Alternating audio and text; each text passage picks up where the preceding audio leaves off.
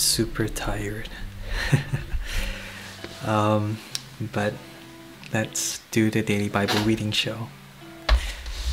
Noisy computer. Can you hear the fan? It's really noisy today. Okay, um, let's do Judges 15. Let me move you over here. Maybe it's away from the noise. Okay, here we go. It's been a really long day.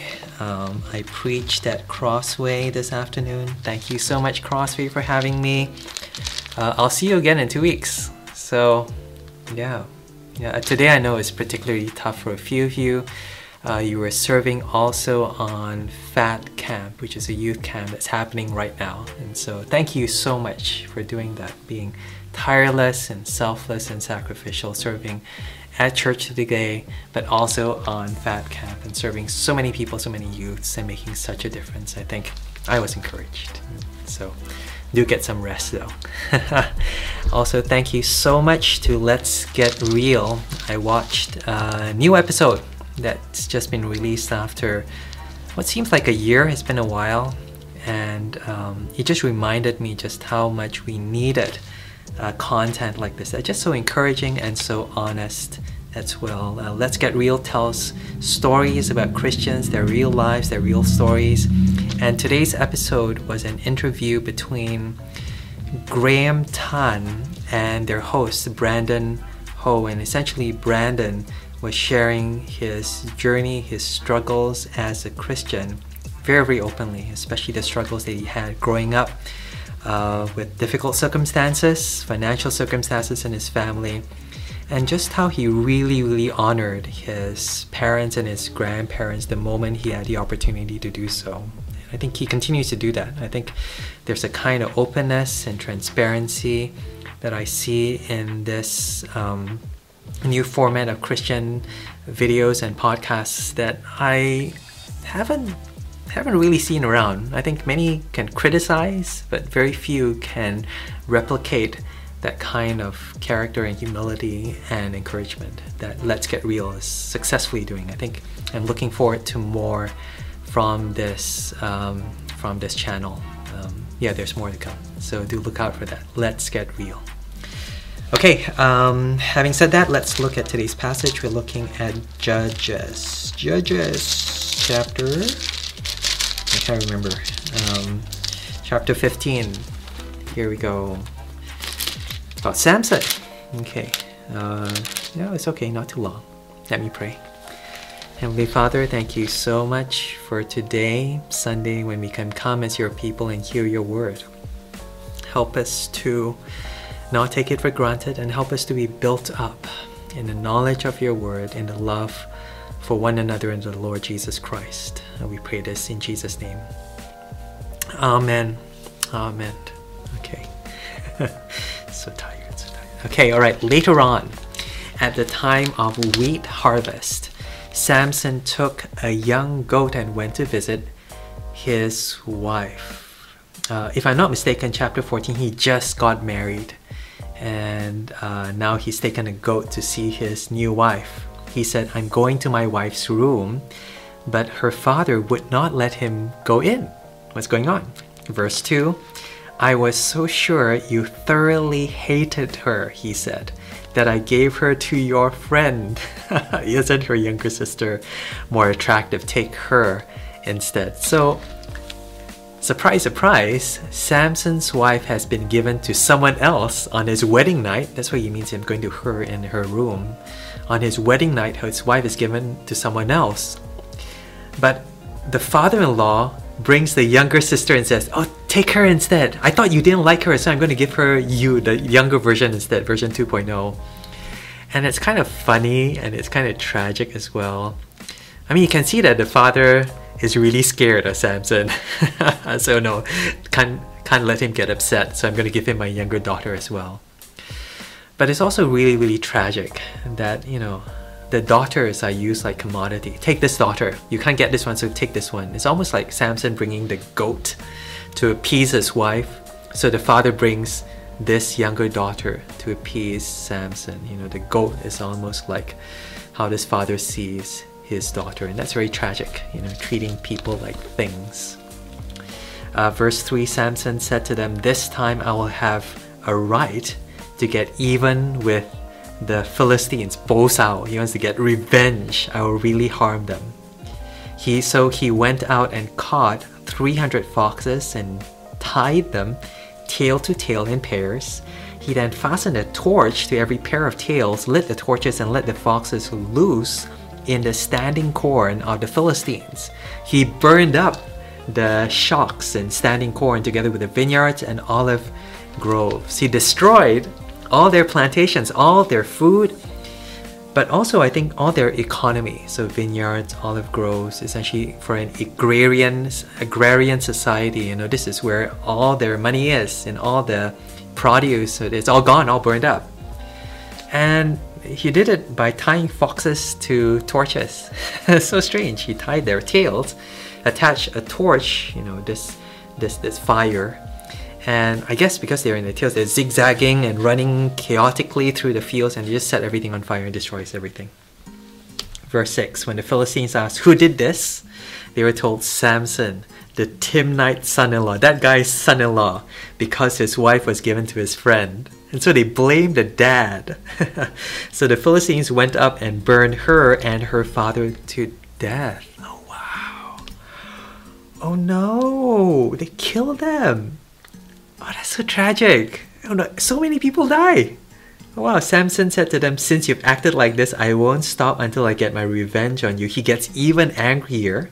Verse 8 He attacked them viciously and slaughtered many of them. Then he went down and stayed in a cave in the rock of Etam. The Philistines went up and camped in Judah, spreading out near Lehi. The men of Judah asked, Why have you come to fight us? We have come to take Samson prisoner, the answer, to do to him as he has done to us. Then 3,000 men from Judah went down to the cave in the rock of Etam and said to Samson, Don't you realize that the Philistines are rulers over us? What have you done?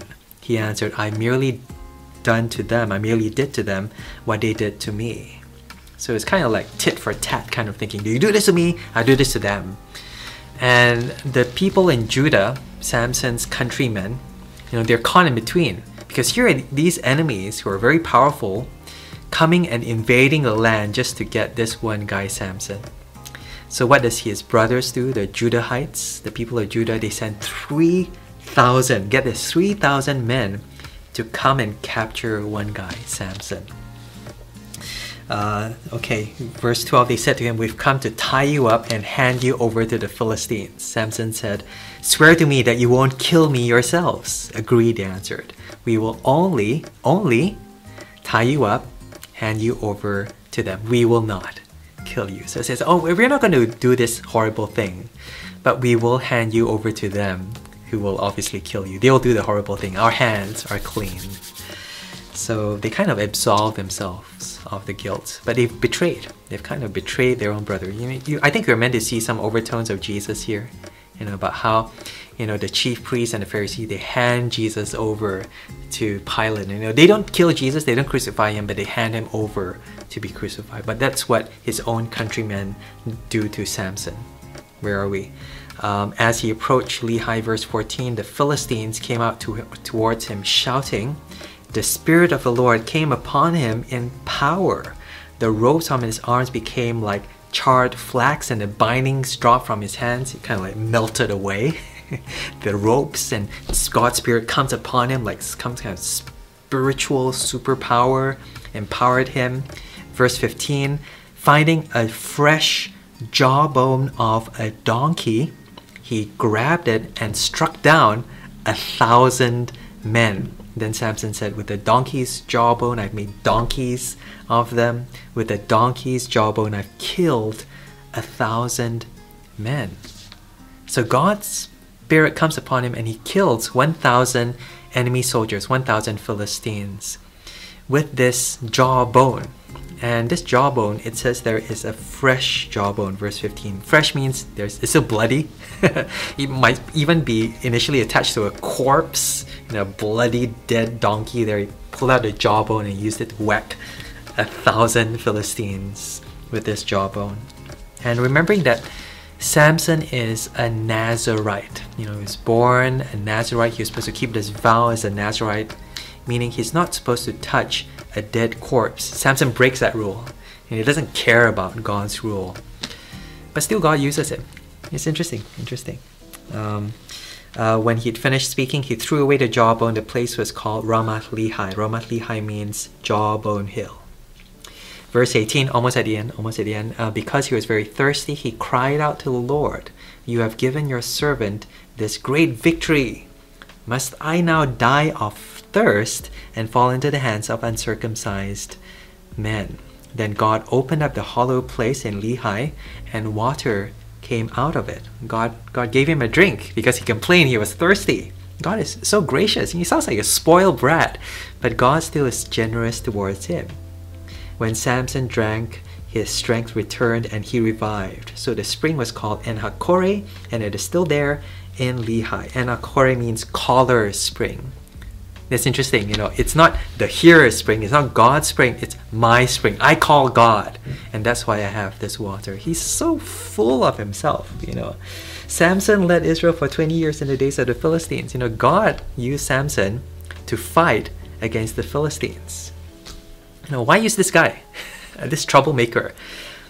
Well, I guess, I guess, um, you know, uh, with Samson, is the bad guys always the Philistines. He's always causing trouble. It's so many times he just says, "Now I will have my revenge against dot dot dot the Philistines," and you see that God is almost intentionally trying to spark this war with his enemy. And why is God trying to do that? Uh, I think we get a clue from Judah. So remember how um, Samson's Hengtai, his brothers, betray him. Judah sent 3,000 people to subdue him.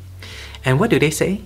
They say to Samson, Don't you know that the Philistines, our enemies, are ruling over us? Meaning they've submitted themselves to the enemy. And this is very, very surprising because if you go back to the very beginning of Judges, you know, right at the beginning, you know, like like verse two, you know, the Lord answered, Judah is the goal. You know, Judah is the first tribe to go into the land to subdue the enemies. Judah is the strongest, biggest, most most eager tribe to follow God.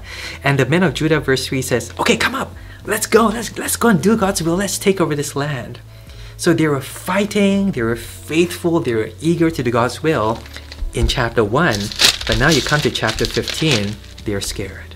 They're scared of everyone. The Philistine, they're scared of Samson, they're just scared for their lives. And they've kind of like lost their nerve. They've lost their edge.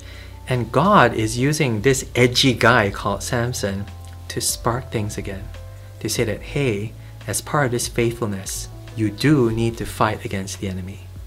And I guess for us as Christians today, it's again that seriousness of fighting against sin, you know, not not taking it too loosely, but you know, always being on the lookout, always being serious about fighting our sinful nature and, and, and relying on God still uh, for that help, but not taking it for granted that it isn't there, that we don't need to deal with it. Because we do. We do need to struggle. We need to see it seriously. We need to see it as part of our lives, living holy lives before God. And so, you know, God is able to use someone like Samson, who is controversial, but for his purposes, who has that temper, who has that appetite in him but in the end, it's God's will that's fulfilled to kind of like kick the Israelites off their backsides and to take God's mission, God's will, God's faithfulness seriously. And that's Judges chapter 15. Uh, let me pray. Heavenly Father, uh, thank you so much that at the end of the day, you're able to use anyone and everyone to do your will. Uh, but Lord, help us to be humble and to submit to that will. Help us not to be like Samson, you know, always fighting against it, complaining about it. But Lord, help us to do your will in a way that submits ourselves to you, that sees things the way you do, especially sin, taking it seriously. And help us, Lord, most of all, I guess just to be thankful, to be grateful for your graciousness towards us. Because in a way, we are sinful like Samson. We are driven by our own appetites. And we do need you to give us new appetites new hearts to long for you and to give praise to you and to you alone. So, all these things we pray in Jesus' name. Amen. Amen. Thank you for listening. Take care. Have a good Sunday, whatever is remaining of today's Sunday. Take care and God bless. Bye.